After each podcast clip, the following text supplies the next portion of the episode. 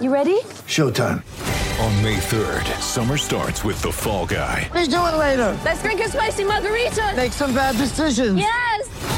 Audiences are falling in love with the most entertaining film of the year. Fall guy. Fall guy. Fall guy. That's what the poster said. See Ryan Gosling and Emily Blunt in the movie critics say exists to make you happy. Trying to make it out? Nope. Because I don't either. It's not what I'm into right now. What are you into? Talking. Yeah. The Fall Guy. Only in theaters May 3rd. Rated PG-13.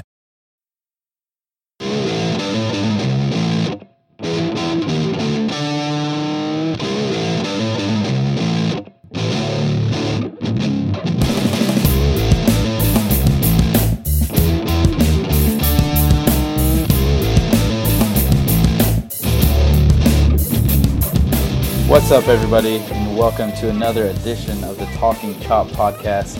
I'm Carlos Collazo, along with Brad Rowland, as always, for episode 13 of the podcast after missing out on a week last week. Brad, how's it going, my man? I'm good, sir. It's nice to have you back, especially. Uh, you should tell the people why you uh, why we missed last week's podcast. But for once, it was not my fault, and it was actually something that you were involved in. Yeah, it was my fault, so apologies for that. But uh, I graduated from UNC last weekend, and uh, it's kind of a big deal. Had the parents come into town, uh, then hung out with the family on Sunday, which is when we normally record, which is the day we're recording uh, right now. So we had to push that back, and then we decided just to hold off on a week because coming in with a podcast in the middle of a week is kind of weird just because you're in the middle of series. But either way, I graduated from college successfully, which is nice. Feels weird to be in the real world now, but I am extremely grateful that I don't have to write any more papers about the Spanish Armada. So That's a that's a win, to be sure. yeah, I think so. Um, but I'm excited to be back. A lot has happened since the last time we came to you in this podcast. I think the Braves have won twice since the last time we had a podcast, which is not good, but It's it's better than there's been sometimes. Uh, to be fair, it's it's it was not the worst stretch of the season by any means. No, but before we jump into Braves talk, um, Brad and I were just discussing the the punch heard around the world, which we had earlier today in the Rangers Blue Jays game. Um, I don't know how to pronounce Odor's first name, Brad. So do you wanna- Do you want to just just go over what happened today and why we're talking about this? Yeah. Uh, well, in short, Rougned Odor landed a hay, landed the haymaker of all haymakers. If you haven't seen it already, you will see it uh, on Sports Center or some other medium of the internet somewhere. He uh, basically laid out Jose Bautista, um, who is very famous um, in that he's very good at baseball. So Odor is, you know, one of the you know best young players in the game, in my opinion. And uh, conti- you know, this would, this would be a big deal regardless because it's somebody punching somebody else cleanly and very very beautifully in certain ways on a baseball field.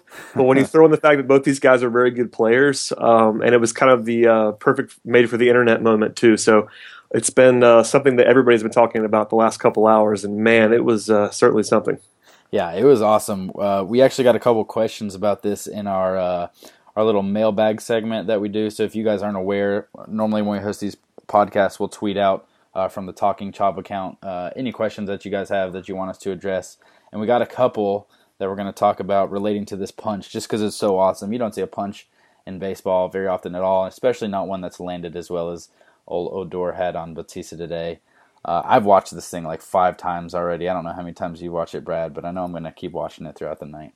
Yeah, several. Um, a good friend of mine, Robby Kalland from CBS Sports, uh, gifted this thing up and tweeted it, and I think he has like seven thousand retweets. Oh, that's beautiful. Uh, Bleacher Report kind of hit him with that one, but it was one of those things where I was making fun of him for having his Twitter blow up, so that ended up with me watching it about you know thirty times, and it will be something that I replay in my mind over and over again for sure. Terrific. Quick tangent. Bleacher Report once stole a Marcus Paige dunk video from me, and they didn't retweet it. They just stole the video. So that's Um, so not no shout outs to Ble- Bleacher Report today. Sorry, so I'll take that back. Regardless, um, Bennett Hip, who is a friend of the program, asks who would throw the best punch on the 25 man roster.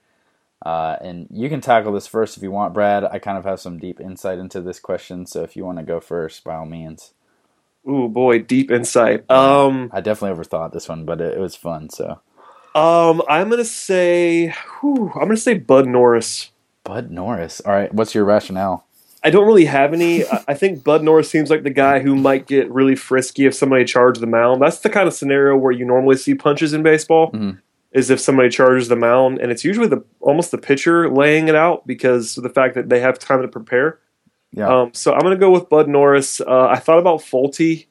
He seems like somebody who might get a little aggressive. Mhm. Um, as far as position players, though, I don't really see that perfect guy unless that's. Uh, there's one idea. I think it might be yours. So I'm going to go with Bud Norris, um, and maybe that maybe I sound like an idiot with that one, but I think Bud is scrappy and he has that old man strength. So okay, I'll- fair Bud. enough. The old man strength. I'm glad you pointed that out because one of my candidates definitely has the old man strength as basically the sole reason he's there. But my quick, my top three, who are like the immediate three guys that I would think of, are uh, Folty, uh, AJ Pierzynski, and Nick Markakis. And here's the brief rundown. Nick. Markakis? Yes, Nick Markakis. Okay, just listen to me. Hear me out. Folty is 6'4 and 220 pounds, and he's younger, so I think he's still got a lot of fight in him. Glad you mentioned him. He's kind of an obvious one if you just look at the. I, like, I'm such a nerd about this because I immediately went to uh, data. I looked at their height and weight just to see who could like pack the most behind their punch. Uh, so Folty's a pretty big dude.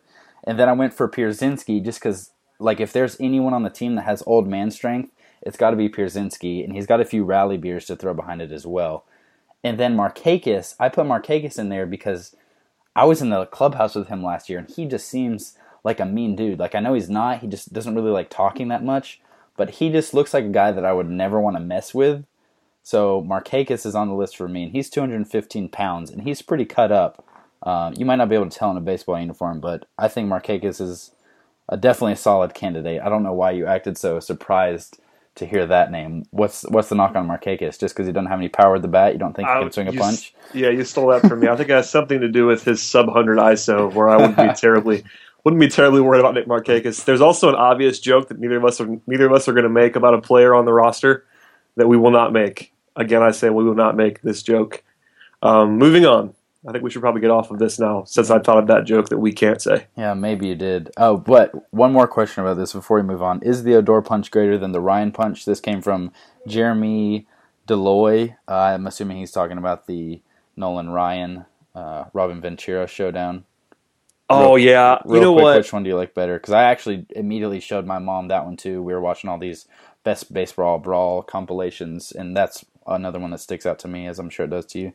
Yeah, this is this is the uh, thing about you know modern technology. I think we have a better shot of this uh, Odora punch than we ever had of the, of the Ryan punch. We, we, don't, we didn't really have the slow mo GIF uh, slash GIF, however you want to say that, of the Ryan punch. I'm gonna go with Ryan because that's a certified crazy person, and and it was more than one punch. Yeah. Like, he had him under the arm, like wailing away.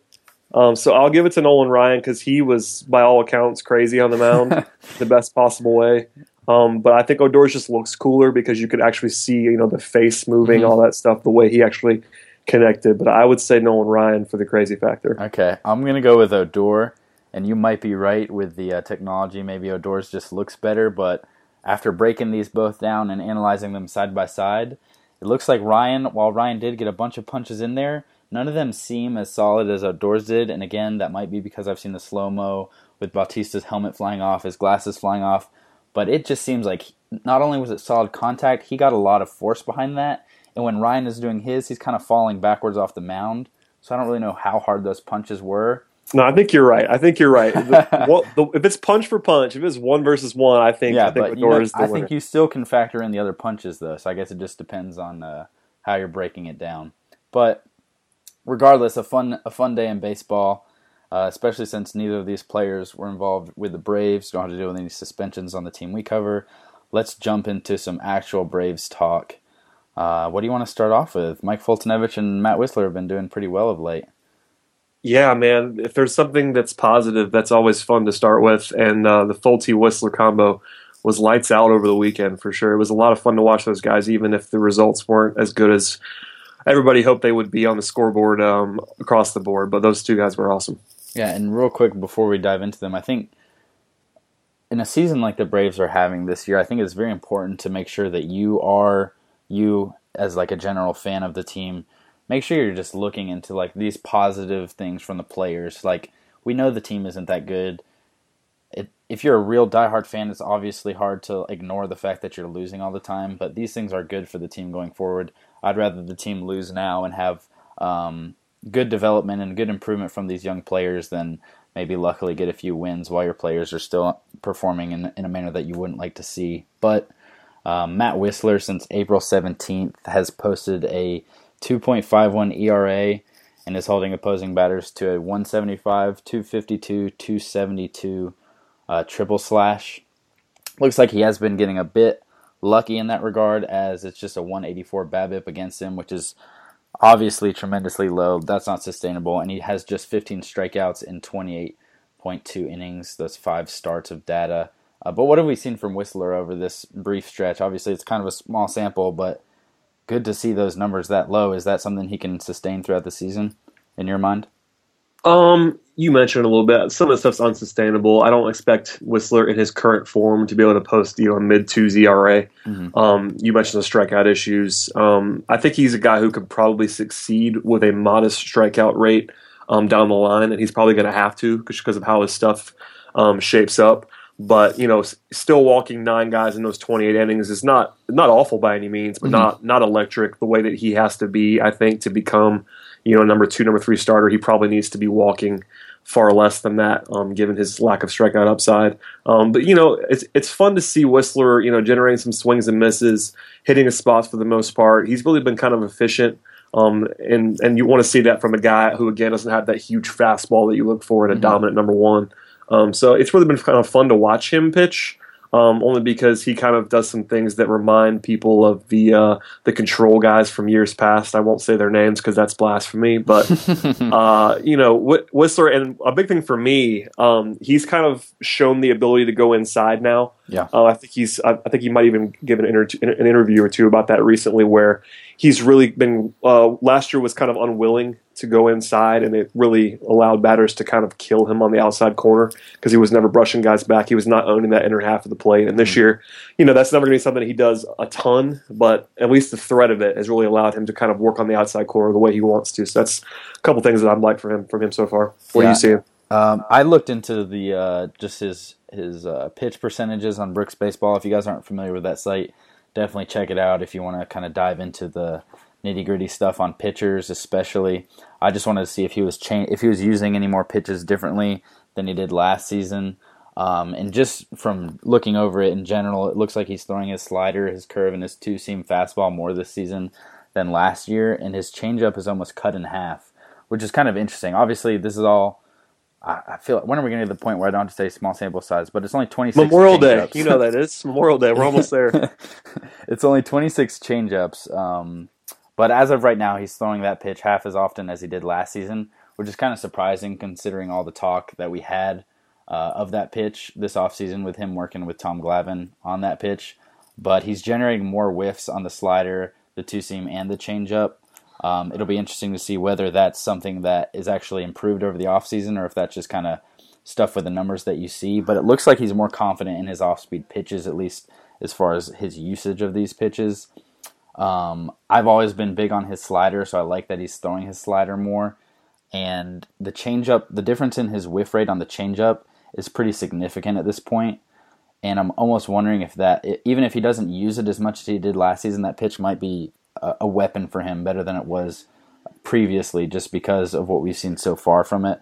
So going forward with Wisler, it'll be really cool to keep an eye on all these things and to see how his kind of uh, his repertoire develops, I guess. Yeah, I think it's uh, especially on the changeup note that you said. I think young guys, if they think they have a good changeup, kind of over rely on it. Mm-hmm. And at this level, you know, changeups only work if they're actually changing up. That sounds really, really obvious, mm-hmm. and it comes out of my mouth. But Wisler, you know, his stuff's not quite good enough to the fact where he can, you know, throw that pitch too often because guys wind up sitting on it. And yeah. that's if it spins or if he misses even a little bit, that's a pitch that if somebody's ready for is going to get whacked and that's what happened last year a lot. So it's I think it's good that know, as you mentioned to see more sliders mm-hmm. and less changeups. That's uh, a, little, a, little bit more of a, a, a, dynamic offering from him. That's something we like to see. Mm-hmm. And I will note that he d- he doesn't have a ton of separation as far as velocity between his fastball and his changeup. Um, and I've also you you can also see in the numbers this year that the movement is slightly better. I don't know if it's anything that that should tell you guys that the chain, the pitch itself is actually much better this year. But there is increased movement, uh, both horizontally and vertically, which is good to see, especially when you don't have a ton of separation between your fastball. So just monitoring his um, his pitching numbers this season is going to be interesting because Wisler is a guy that we've all liked since he's come up. Uh, I think he does have the potential to be a solid number three guy. I don't think he'll be much more than that just because I don't think he's got the strikeout stuff in his arsenal. But Wisler so far has been very, very productive. And I think, not to toot my own horn, but didn't I say Wisler could be the best pitcher this season, Brad? I, I believe you did that, say that. Am I, am I um, so I will. I'll still fight back on. I don't. I don't think he's going to be by the end of the year. All right. Um, if I had to bet, but it's definitely possible. So kudos to you on uh, seeing that a little bit, and I know we we both enjoy his work immensely. So it's good to see this. Yeah, for sure. And then um, Mike Foltynewicz. This is a guy that we've talked about a lot. Uh, he's alive, Carlos. We're, we're glad that the Braves didn't immediately throw him into the bullpen. We've we've kind of had that argument many times, but he's had three May starts so far. Brad, what have we seen from him over those 18 and two thirds innings? Um, he's been pretty lights out. Um, especially this most recent start, he was, you know, that was easily the best start of his career. But mm-hmm. over the stretch, uh, 16 strikeouts to two walks in those three starts. Uh, the good. two walks is awesome for a guy like Folty because um, you know you know the stuff is there, the raw stuff at least is there, and that you know it's not all, you know it's not all about not walking guys. It's uh, it's also about missing bats sometimes. But with his arsenal, if he's hitting spots the way that you want him to hit, um, that's huge. And that strikeout to walk rate, you know, anybody uh, wants that strikeout to walk rate with 16 to two. Um, and you know the, the, home run ball has been kind of the bigger issue for Folty, mm-hmm. especially early on. I think it was when he gave up three homers in the first inning this year of his major league uh, stint, which is not what you want to see. Uh, not sustainable in either direction, but um, he's brought that down as well, and that's something that he's going to be susceptible with probably forever. But just seeing him be able to function like this over uh, you know a two three start stretch mm-hmm. is awesome because it's not you know he's flashed it in the past um, in his limited time with the uh, with the big league club, but you know stringing three starts together of quality baseball is really encouraging for you know a 24 year old guy with huge arm talent. Yeah, I think that you, you basically nailed it. If you look at his game log, he allowed those three homers, and it was the first inning against the Mets on May second. Is that right? First inning, that is correct. Three homers, yes. yeah, and then after that, it's uh, one against Arizona, and then he didn't allow any uh, against the Royals. But yeah, I think that is the one thing you need to keep watching for Folty because we've talked about it several times. But he's got that heater on his fastball, but it's a pretty flat pitch in general. So if he's not locating that, uh, batters are going to be able to hit it. Right now, opposing hitters have a 270, 289, 514 triple slash. All that's pretty solid except for that slugging percentage. Um, and that's the home runs. I mean, yeah, yeah. It's it's one of those things where, especially la- especially last night as we recorded this on Saturday, I had the uh, the opportunity, the privilege to be the guy covering the game for mm-hmm. Talking Chop. Uh, so I was I was super locked in to that start, and mm-hmm. I thought Folty's movement was actually really good on his fastball really? compared to normal. Um, a little bit more of that two seam action. Um, and that you know, you, if you look at the box score, eleven ground ball outs mm-hmm. in innings is not something you would normally see from Folty, especially with That's only great. four strikeouts. Um, and again, it's only one game, but uh, you know, one of the big criticisms criticisms from us towards Folty has been his lack of movement on the fastball. And while he's he's probably always going to be a, a, guy who throws that four seam, you know, big speed fastball, he was ta- I don't know if he was taking a little bit off or doing mm-hmm. something differently mechanically. He kind of was cryptic in the post game. They were he was kind of asked and wouldn't really answer what has changed. He just said he had to clean, clean up some mechanics, as pitchers do. You know, they don't want to give stuff away, but um, it was clear to me that the ball was moving more more uh, in that start in Kansas City. And again, it's one start, but that's fun to see. Even if he's throwing more in that 95 range, mm-hmm. if it's moving better than if if it, uh, you know 95 and moving is better than 98 and straight, especially at this level. So if he can continue that, I think those 11 ground ball outs is really really illuminating mm-hmm. um, for how he pitched. Yeah, not to um, put you on the spot here, Brad, but what did you think about him, his location on his fastball? Did you notice him missing spots uh, in general, or was he kind of hitting hitting where he was supposed to be hitting? Yeah, I thought it, I thought it was pretty good, um, especially last night. It was one of those things where obviously no walks. Uh, you, you you see that number and you assume he was flawless with um, with location. Yeah, that's not always the case. I think we're we're probably too quick as a uh, you know, as a fan base or as even baseball in general, just to assume that the guy's command was good if he didn't walk anybody. Yeah. Um, There's but, a difference in control and command. Right. The it first being that you can just throw strikes, and the second being you can actually locate your pitches where you need to. But Yeah, I thought he was basically hitting spots all night. I mean, Kansas City is not really hitting hitting the ball very well. A couple of people pointed that out to me after the game that the Royals have been in kind of a, a, uh, a, long slump for them as far as you know with with their offense. But at the same time, I thought Folty's stuff was good, and he was hitting his location for the most part. So it's t- it's kind of tough to argue with a game where you know you allow less than one less than one base runner per inning over eight innings against a quality team on the road, mm-hmm. um, especially after the way he pitched early in the season. So it was fun to see these last two starts. Yeah. All right, and then just going forward about what you think of Foltynewicz. I know last year he had a stretch where he really performed well and showed us that he has the ability to be a number two pitcher in the rotation if he can get everything together. Um, but then we saw what he did at the end of the season. So it might be a bit uh, cynical of me, but these few starts don't really have me thinking anything different of what I thought beforehand. Uh, I need to see it like more consistently and throughout the season. But have, have these three starts changed your mind about Foltynewicz? Are you more optimistic about him becoming a solid starting pitcher, or are you in the same boat as me? Do you need to see this more? Do you think anything has changed? Basically, do you think he's improved since the last time we've seen him?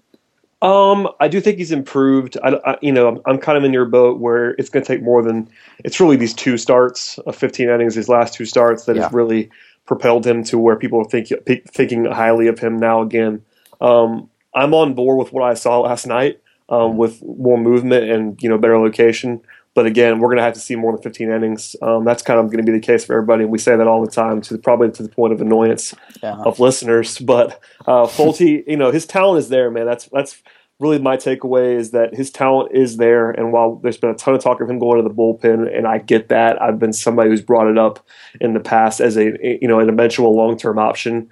But you know, we we've kind of been saying over and over again that you have to give him every opportunity to succeed as a starter, and he's you know, these two starts have been good. So it's uh, you want to, you know, he probably bought himself some more time in the rotation um, with just these two starts. And you know, until you see him getting blasted again, hopefully that won't happen. Um, you leave him in there and see what happens, and kind of let him work himself out. I, you know, I, I, wish we can get into his mind with what the mechanical changes were, mm-hmm. and maybe somebody can, you know, maybe shout out to Mark Bowman or somebody can poke around in there and get him to open up on that a little bit. Um, but until then, hopefully we just see the same type of movement that we saw in the fastball and really commanding his pitches like we did, like he did on Saturday night. Yep. And continuing with the optimism on the mound, uh, Julio Teheran, who really entered the season with a lot of questions, has posted a .95 ERA in 19 innings so far in May. His strikeout numbers uh, for the year are a tick up. His walks are a tick up, but everything else, when I was just looking over at his Fangraphs page today, uh, is in line with his career numbers. He's currently got a 259 BABIP, which is a career low, but it's not substantially lower uh, than anything that he's posted in a full season. Uh, the peripherals suggest that he's been a bit lucky, but again, his ERA, FIP, and XFIP are all kind of in line with what he's done throughout his career. So is Julio back? Is last year just maybe a little bit of a fluke? Is he kind of in between the uh, 2013 and 2015 version? Uh, is this the real Julio Teheran, and what what do you think of him moving forward? Yeah, I think it's somewhere in the middle of those two, like you mentioned. Um, I'm really encouraged by the fact that he's getting more ground balls and keeping the ball in the ballpark. Yep. I think what bit Julio last year more than anything was the home run ball. Um, giving up, you know, 1.2 homers per nine with his stuff is not going to work. Mm-hmm. Uh, he's got to keep the ball in the ballpark. Um, but the strikeout rate ticking, ticking, up a bit is encouraging to me. Um, we always thought when he was a prospect, at least coming up, that Julio will be able to strike out, you know, maybe a batter per inning and he's not really been able to do that in his career. I'm not sure he's ever going to be able to, but if he can stay in that you know high sevens to eight strikeout per nine range, mm-hmm. That would be super encouraging for me. Um, especially if he's unable to bring the walk rate back down to where it was when he was really looking good in 2013, 2014. Um, so I, I, think he's been much, much better than he was a year ago. I think you can kind of tell that by his command and the way that his pitchers are, you know, diving, and, and that's leading to, that's leading to more ground balls. Um, it's too early to you know proclaim him to be back, as you mentioned. I think, but mm-hmm. you know, 48, 48 innings, eight starts. I think he's again Julio's not a number one in the sense where um, on, a, on a good team you don't want him to be your number one. But what we've seen so far is more like the Julio that we expect, and if he can just be this guy that we've seen with you know the low threes ERA, his his value is immense on that great contract that we always talk about. So you know, it'd be good to just see him in this range and just duplicate this. Um, even if we want to get greedy and want him to be better than this, I would take this and run if I was the Braves. Yeah, and now that you mentioned his value, and obviously with the Braves and with John Coppolella, we always talk about uh, players being traded. I know Julio's name has been brought up multiple times about a guy that you could potentially trade this year. uh, with the number of arms that you have in the minor leagues. For you personally, Brad, is Julio a guy that you would want to hang on and uh, put in the rotation as the Braves build for contention in the future, or do you think he's a guy who's more valuable to uh, offer up at the trade deadline to a contending team and try to get a few bats back?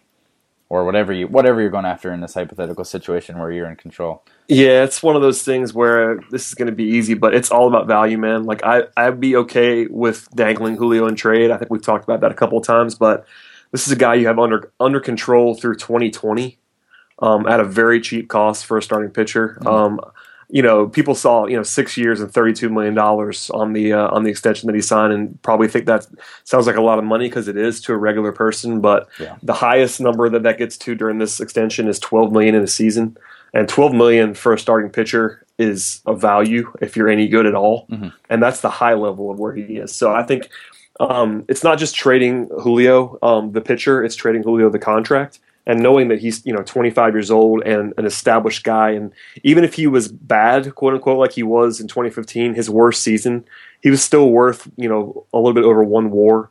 And that you know even even at 12 million dollars that's not a bad contract mm-hmm. in today's baseball. So it's one of those things where I, would be fine trading him. I'd be fine um, putting him out there see what, seeing what you can get. But it's not like the situation where you have to trade him. I think he's just just fine to throw in the middle of a rotation as you know somewhere between you know two, three, or four guy um, for next year and possibly the year after. And just you know, you kind of know what you're getting. You hope that it's somewhere in that you know low to mid threes, and from the ERA standpoint, and you can build a team. You're not building around Julio, but you can build you can build with him. Um, so you know, I know I know Coppy's certainly open to trading anybody, uh, even Freddie Freeman. I don't care what they say. They w- they they would trade Freddie Freeman if the opportunity presented itself with yep. a big enough package. They would never admit that, and they shouldn't admit that to the season ticket holders, etc. But any, anybody on on this roster currently is available. Um, short of Dansby Swanson, I think anybody in the organization is available. Yeah. for the right price. Um, so Julio, you know, I'm not saying trade him. I think, I think there was a column this week somewhere. I won't mention where. I know where it is now that I'm thinking about it. Um, that was kind of calling for that to happen. Yeah. Um, I'm fine with. I'm. I'd be fine if they. You know, if I woke up tomorrow and they traded Julio for this really awesome package of, you know, maybe established talent and maybe high end prospects or both. Great. That's all. that's awesome. If you if you get the right price, then do it. And if not, there's no rush. He's he's a good player on a good contract, and that's that has value too. Yeah, and just to put into perspective the contract situation that you're mentioning, which should always be mentioned when we're talking about Teheran. Um, he signed a six-year, $32.4 million contract with the Braves uh, with one option year. And just compare that to Stephen Strasburg's mega contract extension. The Nationals inked him to a seven-year, $175 million deal. And Stephen Strasburg has been a better pitcher than Teheran over their careers. Uh, but he's two years older, and the difference in their performance isn't that huge that he should be earning that much more than a guy like Teheran if they're both being paid market value. So that contract is crazy uh, in favor of the Braves when you're looking at it, and it's kind of shocking now looking at that contract uh, compared to some of the some of the dollars that you've seen these pitchers getting in free agency and with teams just extending them. It's kind of insane to think about. Yeah, it's the value, man. I mean, shout out to Julio for taking. You know, the the, the argument the argument for the player in this instance is that you know, look, look, he's a pitcher. Pitching is volatile. If you can, if you can guarantee yourself, you know, 20 30 million dollars, yep. that's life changing money. So like, I'm never going to begrudge a guy for doing that. Um, it obviously helps the Braves. Um, but at the same time, like I wrote about this, I think it was before the season started, about some of these free agent contracts that were handed out this offseason. Yeah. Um, compared to what the Braves have Julio under contract for for four more years after this season and it's it's night and day, man. Like if if Julio signed a free agent deal right now for four more seasons at what at what he's owed, it would be panned by everyone as an incredible deal for the Braves. Mm-hmm. Like it's not even it wouldn't even be something anyone would consider him signing. So it's just super value, and you know that's that's really all, really all it comes down to. Like it's it's nice that if he's awesome, but even if he's just a league average starter, like a three, like a three, even a four starter, yeah, even a guy that just gives you innings and kind of keeps you in the game. You know? Yeah, if he's a four starter, I bet seriously, like if he did the same thing he did last year in his worst season mm-hmm. for the rest of the contract, it would be fine. The contract would, would be totally fine. Yeah, which is incredible because like we don't, none of us think I, I don't, I don't think anybody on our site thinks that Julio is that pitcher. Like he may not be a ton better than he was last year, but I don't think anybody's expecting him to post a four ERA every no. year. So like if, if there's anything better than that, which I think we I think we all agree will happen, you know, it's all surplus value, and that's awesome. Yeah, one hundred percent. And I'm trying to think now, just back to my mindset when this deal was announced, whether I even acknowledged how good of a deal it was at the time. Do you remember your your thoughts on on that deal when it happened? Because it was like, one of those. Like thinking at it now, it's like, wow, this is insane. But I don't think my mindset was in the same place back when it was originally signed. Yeah, it was one of those things where I don't think that anybody was super super duper fired up at the time when he when he actually signed it. Mm-hmm. Only because you know it's it was one of those like our buyout contracts where they're almost always going to be cheaper than than the free market would would provide. So it was like, oh, that's a long term deal for Julio. I don't think it was like, oh wow, that's the steal of the century, and I don't think anybody killed it either. It was yeah. one of those deals where I was like, cool, Julio's on the team for a long time. Yep.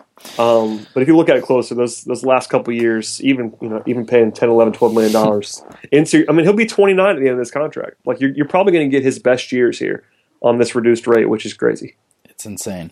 Uh, but I think we can move along from the pitchers unless you have anything else to say on any of these three guys or anyone else in the rotation if you wanted to touch on that. Young pitching is fun, man. Uh, hold it's on. fun. The fan base should just, I know I am, take heed and really enjoy this young pitching because the rest of the team is not nearly as fun. So uh, any any positive pitching performances, and I, am a sucker for a pitcher's duel, which. Mm-hmm if the Braves win games this year, it's probably going to be because of pitchers duels. so I'm all in on those, and uh, it's fun, it's been fun to watch these guys kind of turn it on the last couple weeks. You know what else is fun?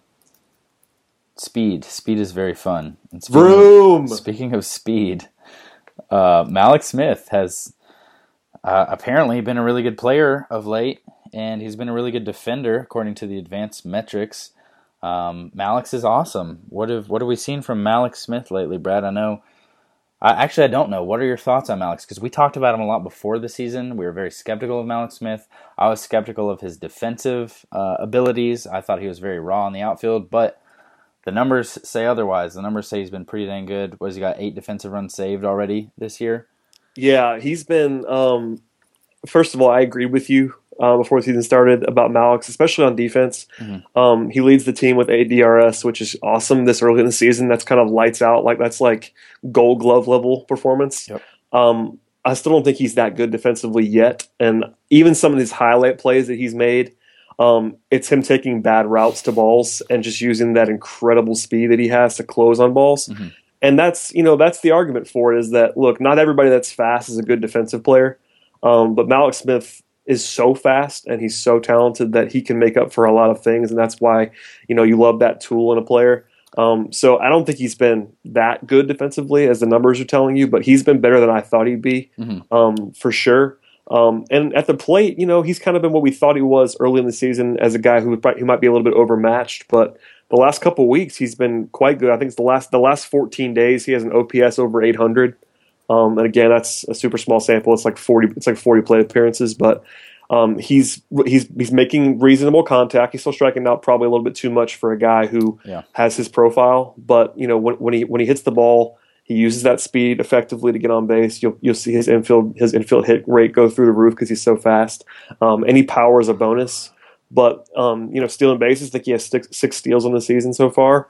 Um, he's been generally better than I thought he would be, um, and I'm glad that the the team is electing to ro- to roll with him. I think the the absence of Hector Olivera has made that a little bit easier for the Braves to mm-hmm. stick with Mallex because they don't really have a better option um, at the major league level. Um, and we could talk about a little, a little, bit of why or whether you agree with Mallex playing center with Ender Inciarte, who is a legendary defender playing left field mm-hmm. most of the time. Um, but Mallex has been really good, and he's he's obviously a lot of fun. And we, we make fun of the vroom element to his game, but it's been a long time since the Braves had like had that guy. Since Michael Bourn, really, yeah. Um, since they had that guy who was just lightning on the base pass and good enough to play in the lineup every day. No, I think the speed, like you talked about, makes the baseline for his defensive value. It it puts that at a point where even if he's not taking good routes, he's still going to be a valuable outfitter just because he's going to be able to get to so many more balls than other players are going to be able to get to. He's certainly going to be able to get to like three times as many as Nick Markakis over there trotting around in right field. But uh, the thing that really excites me about a guy like Mallex is if he's able to to learn over the next few years and really improve his route running. Like, just imagine if a guy with Mallex's speed is running routes like Jason Heyward runs on a regular basis. If he's out there in center field running those kind of routes, like you've got a Kevin Kiermaier type dude playing defense, and regardless of how well he hits at that position, that's valuable. Um, I'm still very skeptical of his bat.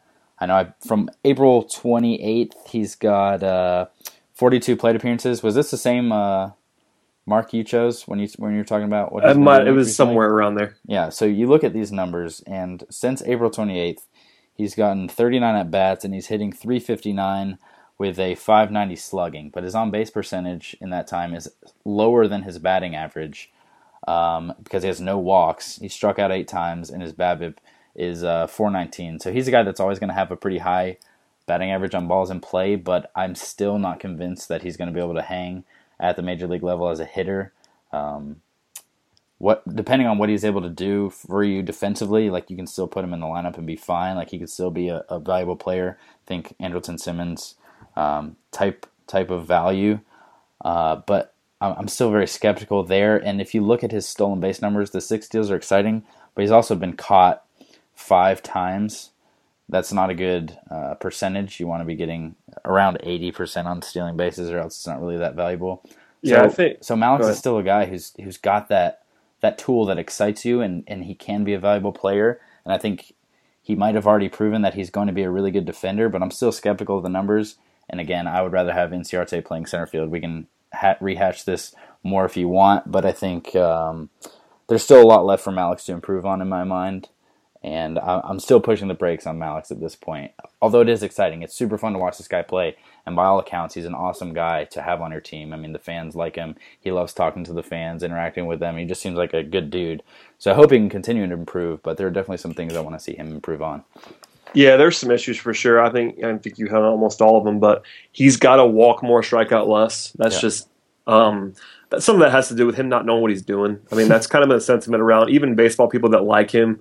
It's kind of hey, Mallex has no idea what he's doing Yeah, any- anywhere at the plate or in the outfield, and it's kind of a testament to his talent, especially defensively, that he's been able to be this good with having no clue what he's doing.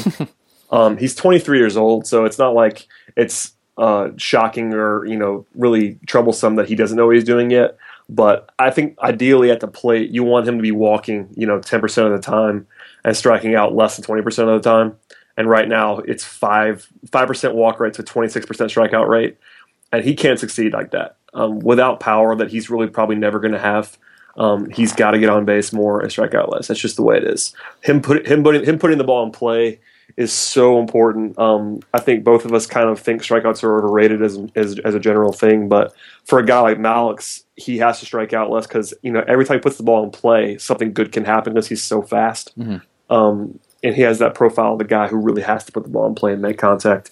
But again, I'm I'm sort of with you and pumping the brakes, but it's been uh, it's been something to see for sure to have him be this uh, impactful with again having uh, having no idea what to do on the field. Um, that that sounds harsh, and I mean it in the nicest possible way. I think he's just super raw, and I think that's going to take some time.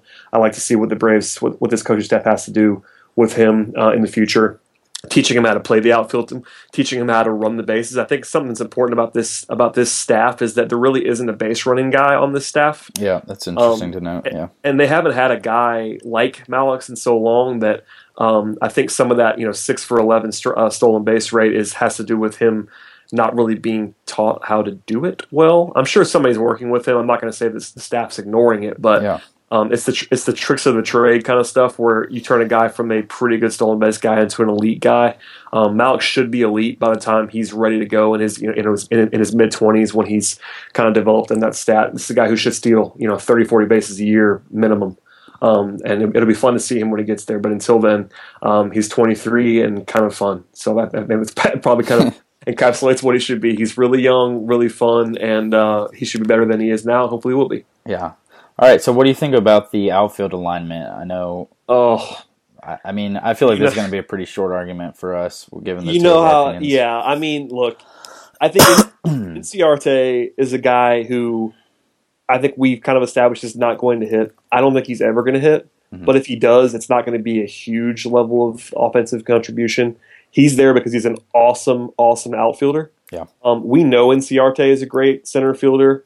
So I, I sort of get it in the fact that they, they might want to see what Mallex has in center field. Um, but if you're going to do that, can we play in? Can we play Ender and right? Please, yes. Gosh, there's just- no can we- reason Markakis needs to be in right field. I'm not sure if they made some sort of contract deal Markakis that we don't know about where he has to play right field, but I get it to a certain point. They want to they want to see what Mallex has in center field, but if you know, granting that, um, there's no no scenario where Ender Inciarte should ever play left field while Nick Markakis plays right field. It's absolutely insane. And again, this is one of those things that don't matter as much as we're going to make it sound like they matter right now. It doesn't matter that that much. It just doesn't make any sense. Like Inciarte is an awesome center fielder who would be a really, really, really awesome right fielder. Yeah. Like might be challenging Jason Heyward for best defensive right fielder in the league. Which is saying, right saying a lot. Yeah. Yeah, like Inciarte is again. If you're an awesome center fielder, and he has a big arm for a center fielder. Yeah, too. he's got a strong arm. Inciarte- It's not like Inciarte has, a, has. It's like Michael Bourn, who was an awesome outfielder who couldn't throw. Inciarte has a real arm, like to play right field. So Yeah. that's that. That argument goes out the window. And Markakis is bad in right field. He just is. Like And the biggest thing for me there is you've got your best arm in left field where you want to put your worst arm. Like Mallex doesn't have a great arm. Markakis's arm, although it might be better than last year, it's not as good as Inciarte's arm. So like, why are you wasting your best outfielder and your best outfield arm in left field? I it don't doesn't understand make, that. I mean, I guess it doesn't really matter if the team was competing. I'd be a lot more angry over this. right. But that's my whole mentality has been like, okay, whatever. They're not going to compete this year, which is like keeps me sane to an extent. But at the same time, you don't want to be making stupid decisions just because you can.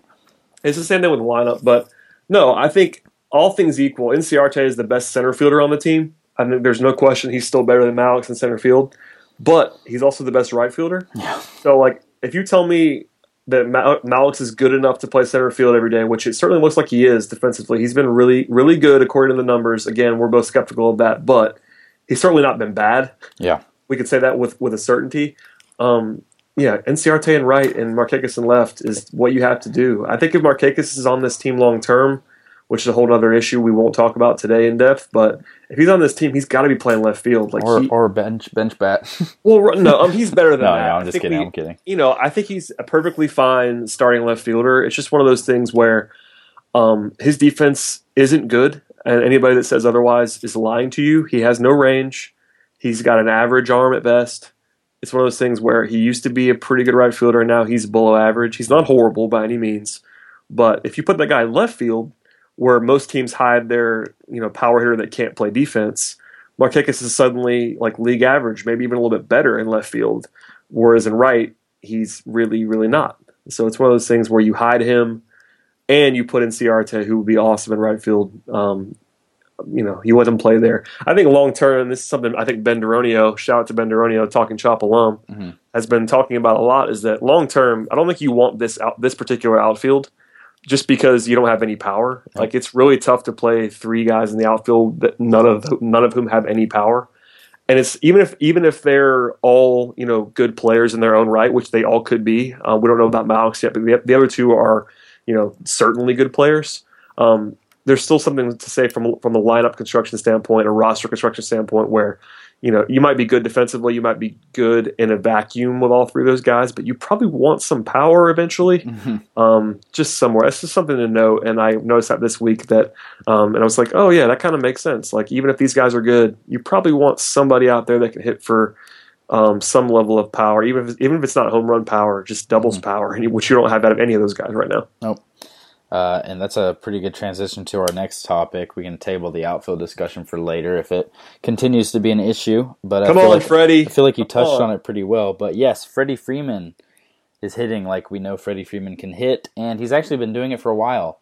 Uh, I know you wrote about this recently, Brad, so we'll plug your piece here and you can talk a little bit about what you found. But since April 15th, Freddie Freeman, which is a full month, uh, he's hitting 333, 411, 545 with five homers, 11 walks, and 25 strikeouts. But were we, I, I mean, I know people questioned who, who the we was, who we were, um, who the we was who was doubting Freeman. Wow, that sounds stupid. But you basically said we didn't need to doubt Freddie at the beginning of the season when he was struggling, and it looks like you were right about that. What have what have we seen from Freddie Freeman basically since uh, the first two weeks of the season were over? Yeah, it was the royal we. I think uh, myself included. Like, I'm not sure we ever doubted Freddie. It was more like, is Freddie hurt? Yeah, Um, that was something I something I definitely said because of all the underlying numbers. The hard hit rate was down. line drive rate was down. You know, it's definitely stuff that you can uh, that nerds would get into and kind of say, hmm, that might be a problem here with Freddie. Um, and that was really what, where the piece was designed. It wasn't to say that we were like lighting stuff on fire, or worried about Freddie Freeman, but uh, the takeaway is that you know he's still good. Uh, and even even with the slow start, this is a guy who has a 127 R- WRC plus for the season. Um, and I think we kind of agree that Freddie is not going to be a super duper star player now. I think we've kind of reached that point where we can kind of assume this is it. He's 26, um, and he might get a little bit better, but I don't think there's ever going to be like a 35 home run season out of Freddie Freeman. um, and at first base, that kind of limits your upside unless you're Joey Votto. Unless you're gonna, unless you're gonna, you know, get on base, you know, 45 percent of the time, like Joey Votto. Or if you're Um, Goldschmidt and can also steal 35 bases somehow. Well, yeah, I mean, Goldschmidt's got more power than Freeman Yeah, and he runs. definitely does. Play be- plays better defense, all that stuff. But uh, Why can't you yeah. just be better, Freddie Freeman? Why can't you just be Paul Goldschmidt? And that's the thing. Like Freddie's, you know, it's the contract stuff. Everybody talks about. He's the face of the franchise. He's has the big 135 million dollar contract, and that comes with some expectations. But I think to be real, he's just going to be this player, and this player's good. Like Yeah. he's got three seasons of you know three and a half WAR or better on his resume. By the time he's 26, he's on pace for another one now. If he keeps this baseline up, he's going to have three or four WAR again, and like he's a good player. He's going to hit 20 homers. He's going to get on base, you know, close to 40% of the time, mm-hmm. which is awesome. Yeah, the thing is, if you've got a good lineup, Freddie Freeman's a guy that you put in the middle of that lineup, and he's going to be helping you score a lot of runs. And whether or not you think he's good at first base or not, he's serviceable there. Uh, I think he. I tend to think he's a little bit better than most people at the position. It also doesn't matter. Yeah. First base doesn't matter. It doesn't. Like you can be a butcher there and be okay. Like it, it's he's not that. He's Yeah. not. Again, I agree with you. He's not awful. But he's he not good either. But yeah, it's a position where you have to hit. It's like left field. Like most play, mo- again, we talked about this a second ago. Most teams use a bad defensive player in left field that hits, Yep. and it's like first. It's like first base. Like you don't have to be good. Like he's fine. He he does good. He, he's a good scooper. We've talked about that. The scoop. It's a great the- length. The, heavily Um, underrated scoop play. and it's he- no- nobody's pitching to Freeman either. Like that's the thing about this season is that if you believe in lineup protection at all, which I don't necessarily buy in a ton to, but if you believe in that, this is not the year for it. There's nobody on either side of him in the lineup that scares anybody. What's exciting to me is when uh, when I just looked at his batted ball numbers. Um, so far this year, he's grounding out, or his ground ball percentage, excuse me, is twenty nine percent, uh, compared to his career average of thirty seven, basically thirty eight percent. That's that's great for Freddie Freeman. He doesn't need to be hitting the ball on the ground, and his line drive rate is right in line with his career rate. If you're Freddie Freeman and you're suddenly hitting the ball on the ground, um, almost like ten percent less, that's awesome, and that can only lead to good things. I feel like so if that's something he can sustain uh, going through the season, we might be able to see a few more homers just because he's not putting the ball on the ground. But I'm still skeptical of that number staying there because his ground ball percentage has been pretty dang consistent throughout his entire career. Um, so that'll be something to keep an eye on as well. But good news for Freddie Freeman at the plate all around. Yeah, I mean he, he's on pace for like 28 homers. Yeah. If you took this pace, he plays. You know, Freddie almost plays every day. Um, he has 162 game season on his resume. He's going to play 150 games barring injury. If he does this all year, he's going to hit 25 to 28 homers, and that would be awesome. That'd be a career high. So uh, for all the, uh, you know, I'm, I'm blaming myself too for all the stuff about worried about the wrist, and I'm still worried about the wrist. I won't. I don't care until he shows me a full season. Now wrists are so scary to me as for hitters that I, I, I'm going to need the full season from Freddie to not be worried about it anymore. Yeah. Um, but at the same time, he's been he's been lights out, and uh, you need that guy in the lineup. Even if again, this lineup is not going to be good no matter what happens. Freddie could be Bryce Harper, and this lineup wouldn't be good. Um, but it's good to have the guy that you know is going to hit every day, and that's that guy seems to be back. Yep. All right. Now that we're uh, basically talked about Freddie Freeman pretty in depthly, also we'll link Brad's piece if you guys haven't read that. Uh, I'll link it. Scream at me in the comments, please. Yeah, go go check it out. It's good stuff. Uh, but let's jump into the mailbag segment. I know we touched on this early, but we're gonna do it for some Braves related topics. Um, at Ken DH says or asks, how long do we Aybar? Uh, I'm assuming he means how long do we keep Aybar? Not saying bench him yet. No, we want his value up for trade, but at what point do you cut bait? Brad, Erick Aybar is hitting 187 with a 215 on base percentage and a slugging percentage that's just five points better than that. He's also not very good at shortstop. So on a terrible team like the Braves are this year, uh, is there any reason to put him on the bench, uh, demote him? What do you do with him? Oh boy, um, this is a weird one. I, I don't think um, that you're going to be able to get any value now.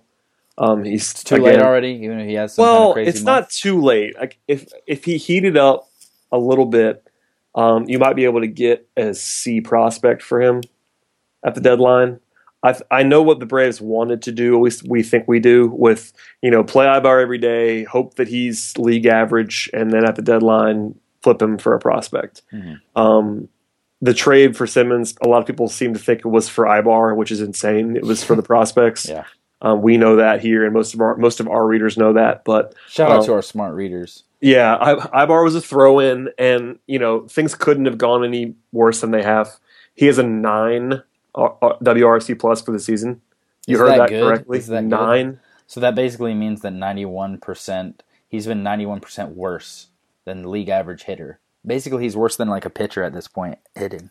Yeah, he's worse than a pitcher hitting. Um, he has negative seven defensive run save, meaning he's, you know, if he's not the worst defensive shortstop in the league, he's probably in the running um, thus far. Um, so again, there's it couldn't be. It's comically bad. We all know that. Um, Basically, and- Brad could go out there and put on Aybar's uniform, and you probably wouldn't be able to tell a difference. I mean, to be honest, not not me, but like random college shortstop. Yeah. Like if you go get the shortstop from like Georgia Tech, probably wouldn't be worse. Um, that, that's not a joke. Like it, uh, again, I think Aybar's better than the guy we've seen because he almost can't be worse. And like this is a guy who's been a solid professional for almost a decade, so like he's not he can't be this bad. It's kind of inconceivable. But at the same time, like we don't we don't know it's going to get better. So um, there's an argument for the Braves to play him every day for a little while longer, just so that he can get uh, some more um, at bats to sort of fix the uh, the damage done by the stats from the early season, so they can make him look better for trade. Mhm. Um, the other thing is that there's nobody else. Um, they're not going to promote Swanson or Albies right now. Um, and the only other internal option you have you, know, you have Jace Peterson, who's currently in Gwinnett, and you have Daniel Castro. Um, Daniel Castro, we've kind of been over. Mhm. He can't hit, so we know what you're getting there. Like you're going to get a good defender, but he can't hit. We know that he can't hit. And Jace, they've kind of, I think they've almost resigned to the fact that he's probably going to be a super utility player. yeah. They have him down in Gwinnett trying to hit better, um, trying to hopefully hopefully fix his production offensively, um, maybe play some outfield, that kind of stuff. So there's nothing wrong with playing Aybar, as frustrating as it is. Um, it maddens fans, it maddens us, I know, to see him be as bad as he's been. Um, but in the long run, I don't blame them for trying to you know restore some value um, so they can maybe get something from him down the line. But there is a there is a uh, a time in the season where they're just going to have to cut bait and probably just release him. Mhm. If he's this bad, you're not going to be able to trade him, and you want to at least at least you. I mean, I would honestly, I would rather see Jace Peterson play shortstop every day. As funny as that is, I would rather see Daniel Castro. uh, I think that I mean from a I mean, just because he's going to field the position Yeah, for you. from Your from pitchers are going to production. get better. Not Yeah. get better, but they'll have better numbers. And maybe maybe just the fact that you have a, a really good defensive shortstop behind you, maybe that honestly does help your pitchers perform better just because they know they can rely on the defense a little bit more. Maybe there's something to that. But Oh, that's the that's the concern. I think that's a great point by you. Like, know, knowing that you're going to run run out all these young pitchers for the next several months, and they're already here. Really, um, do you want an awful shortstop? yeah. You know, that's that's the most important defensive position on the field. It's shortstop and center field, and your center fielder is great, but your shortstop is an unmitigated disaster. I mean, and, and to be fair, Fredi's moved off Aybar. He's playing less than he was early in the season, so I think he's almost kind of resigned to it as well. But um, I think from if you're trying to win a game tomorrow, I don't think Erick Aybar is your shortstop. no, I agree with you. I think it's almost certainly Daniel Castro, only because you you could hit him eighth or ninth. I guess ninth now that Fredi's hitting the pitcher eighth every day. You can hit Daniel Castro ninth. Um, kind of just assume he's not going to hit, but he's going to be he's an above average defensive shortstop. I think he's kind of shown that. So. Uh, you know, it's not an easy answer, and I, I don't blame anybody for calling for Aybar's head. I get that he's been that bad, but Mm. I know what they're trying to do to restore some value. I just don't know if it's going to work. All right. I think you answered that one very well, Brad. Uh, moving on to the next question from Tim Bostick, 37. Are you getting worried about Albies yet, Ozzy Albies? Did the Braves promote him too soon? Uh, I know you you had some comments about this before we got started, Brad. So I'm just going to let you keep rolling on your shortstop analysis. I know I was uh, a huge proponent of holding Albies down. He was so young. I didn't think the Braves were actually going to promote him as rapidly as they have, but they have, and it seems like he's done pretty well. Did they put him up to AAA too soon? I know people were freaked out a little bit because of his slow start, but what have we got from Albies in AAA at this point? Yeah, if you look at his his overall numbers in AAA, they're not good. Um, 212 batting average, 241 on base percentage um, in, in 14 games, 55 plate appearances. So if you just look at that, you might panic and think, oh, he's 19, he's overmatched. Um, and I, I get that, but he was he was really brutal for the first handful of games. Uh, he, he started the season, uh, the AAA season, I should say, one of 17 at the plate uh, in four games, and since then he's been really good. Uh, he's hitting over 340 since then. Um, so again, those are both super small samples, um, and we don't really know if Albies is overmatched yet. I can say for certain that I'm not there watching him every day. I've seen him play there once. Um, so it's one of those things where we're kind of analyzing the numbers and not the player at this moment. We know what he is, but not necessarily in Gwinnett over 14 games. Um, I don't think he's overmatched at all. I, I just think it's one of those things where they had faith in him to move him up that quickly. He's never going to be a power guy, so it's you're almost he's way more reliant on um, volatility at the plate and BABIP kind of driven things because of the fact that he doesn't have that power. It's all about making contact and getting on base. Um, one one alarming thing at Gwinnett is that his walk rate's down mm-hmm. um, to I think it's three point six percent.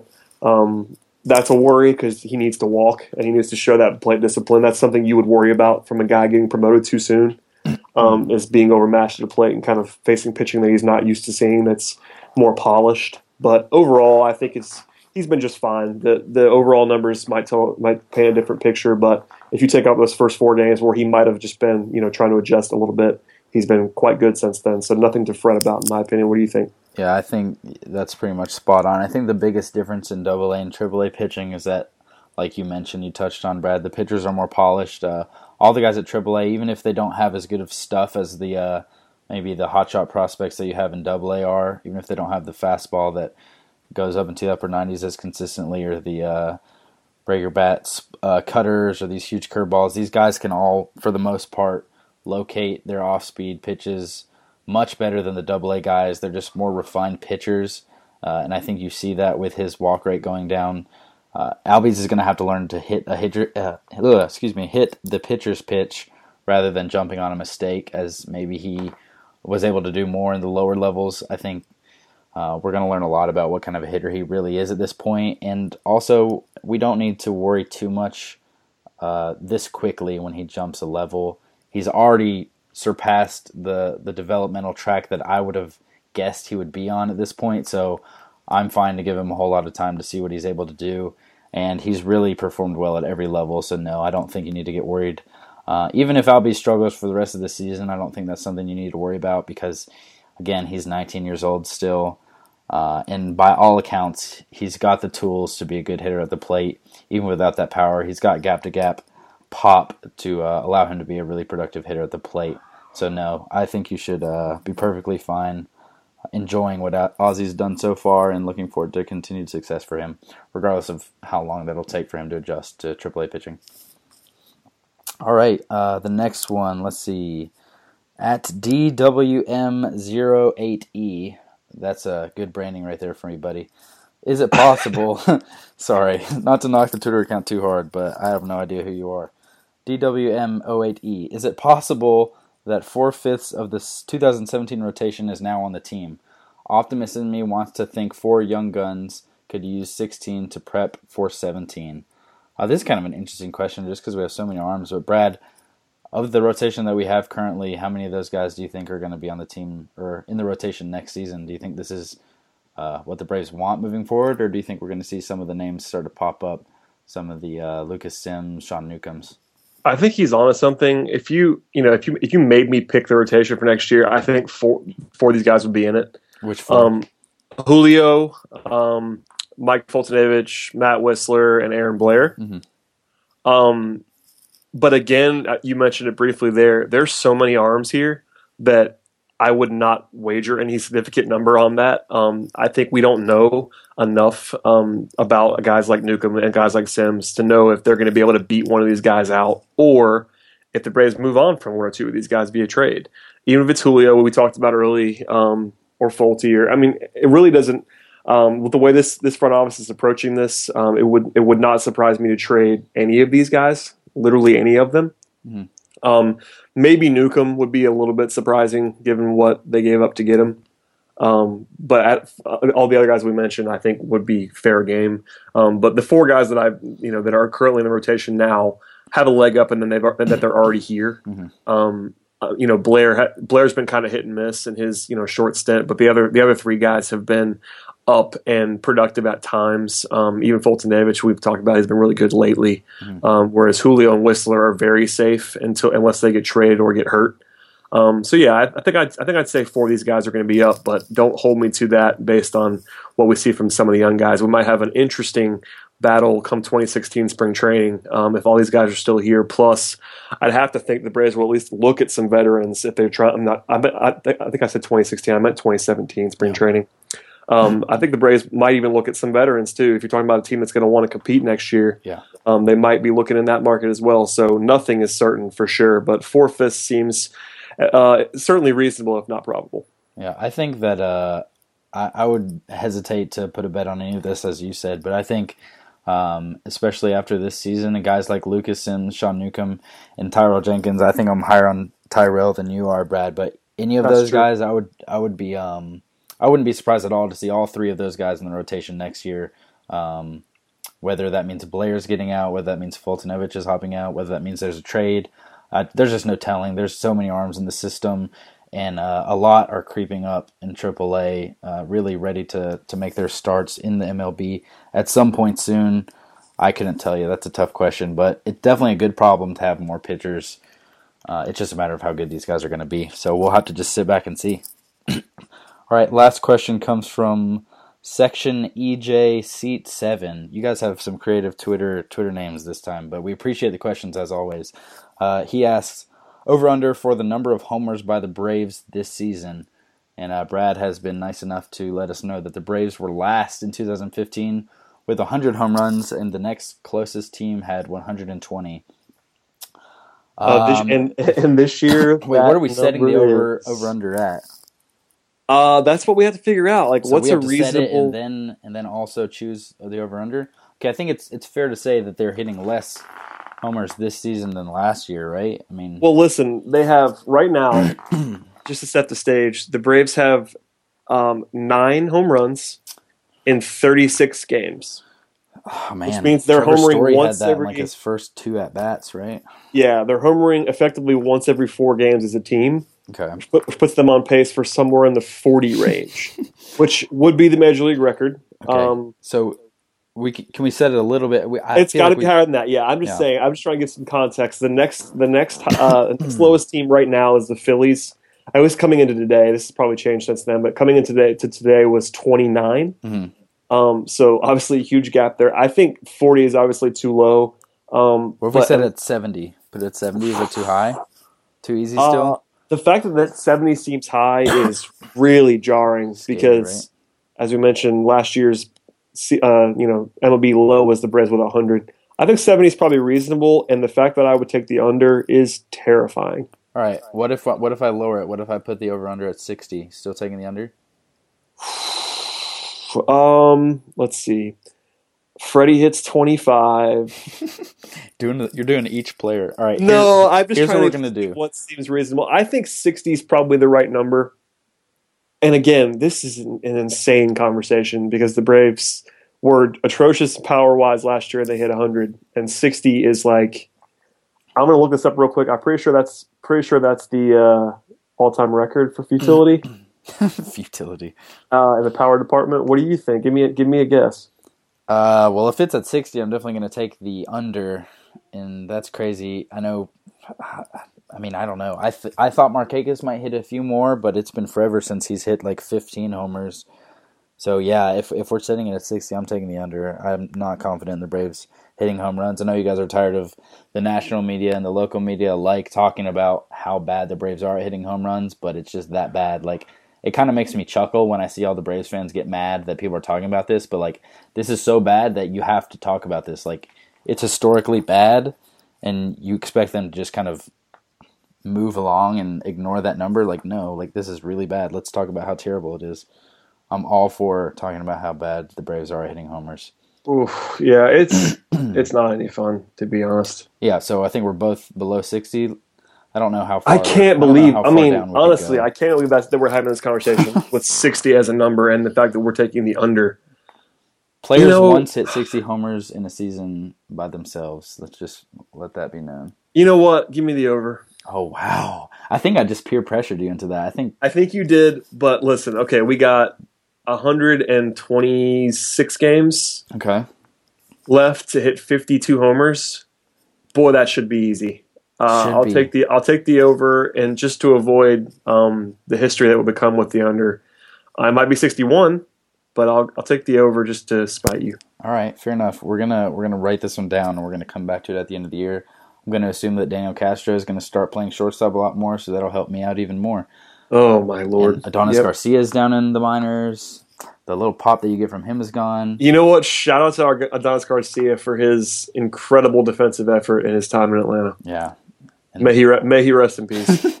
And on that note, I think we can wrap it up for you. Anything else that we need to touch on, Brad? no, just read Talking Chop, man. We're trying to brighten your day with uh, Braves related content on a daily basis. Um, even when the team is not trying to brighten your day, we are. Uh, join us. You know, listen, you won't find better minor league coverage of the Braves. I'll tell you that anywhere. That's 100% Not- accurate. Not even the any local paper or anything like that. We will we will be the, the standard bearer for minor league coverage. And when the minor league team is are more fun than the major league team, which might be happening this year. 100%. Talking Chop is Talking Chop's the place to be, man. So come uh, read our stuff and listen to us talk some more. Yep. You can follow Brad on Twitter at BT Rowland. You can follow myself at Carlos A. Collazo. Uh, as always, follow the site at Talking Chop. And as Brad said, check out the site every day. I'll be linking Brad's uh, piece to Freddie Freeman if you haven't read that yet. Um, and thanks for listening, guys. We will try to avoid missing a week like we did last week moving forward. Uh, but we really appreciate your questions. We really appreciate you guys listening. And I mean, a round of applause for all of you who made it through this entire podcast. You who are listening right now through the entire thing, thank you so much. Uh, take care and have a good one until next time.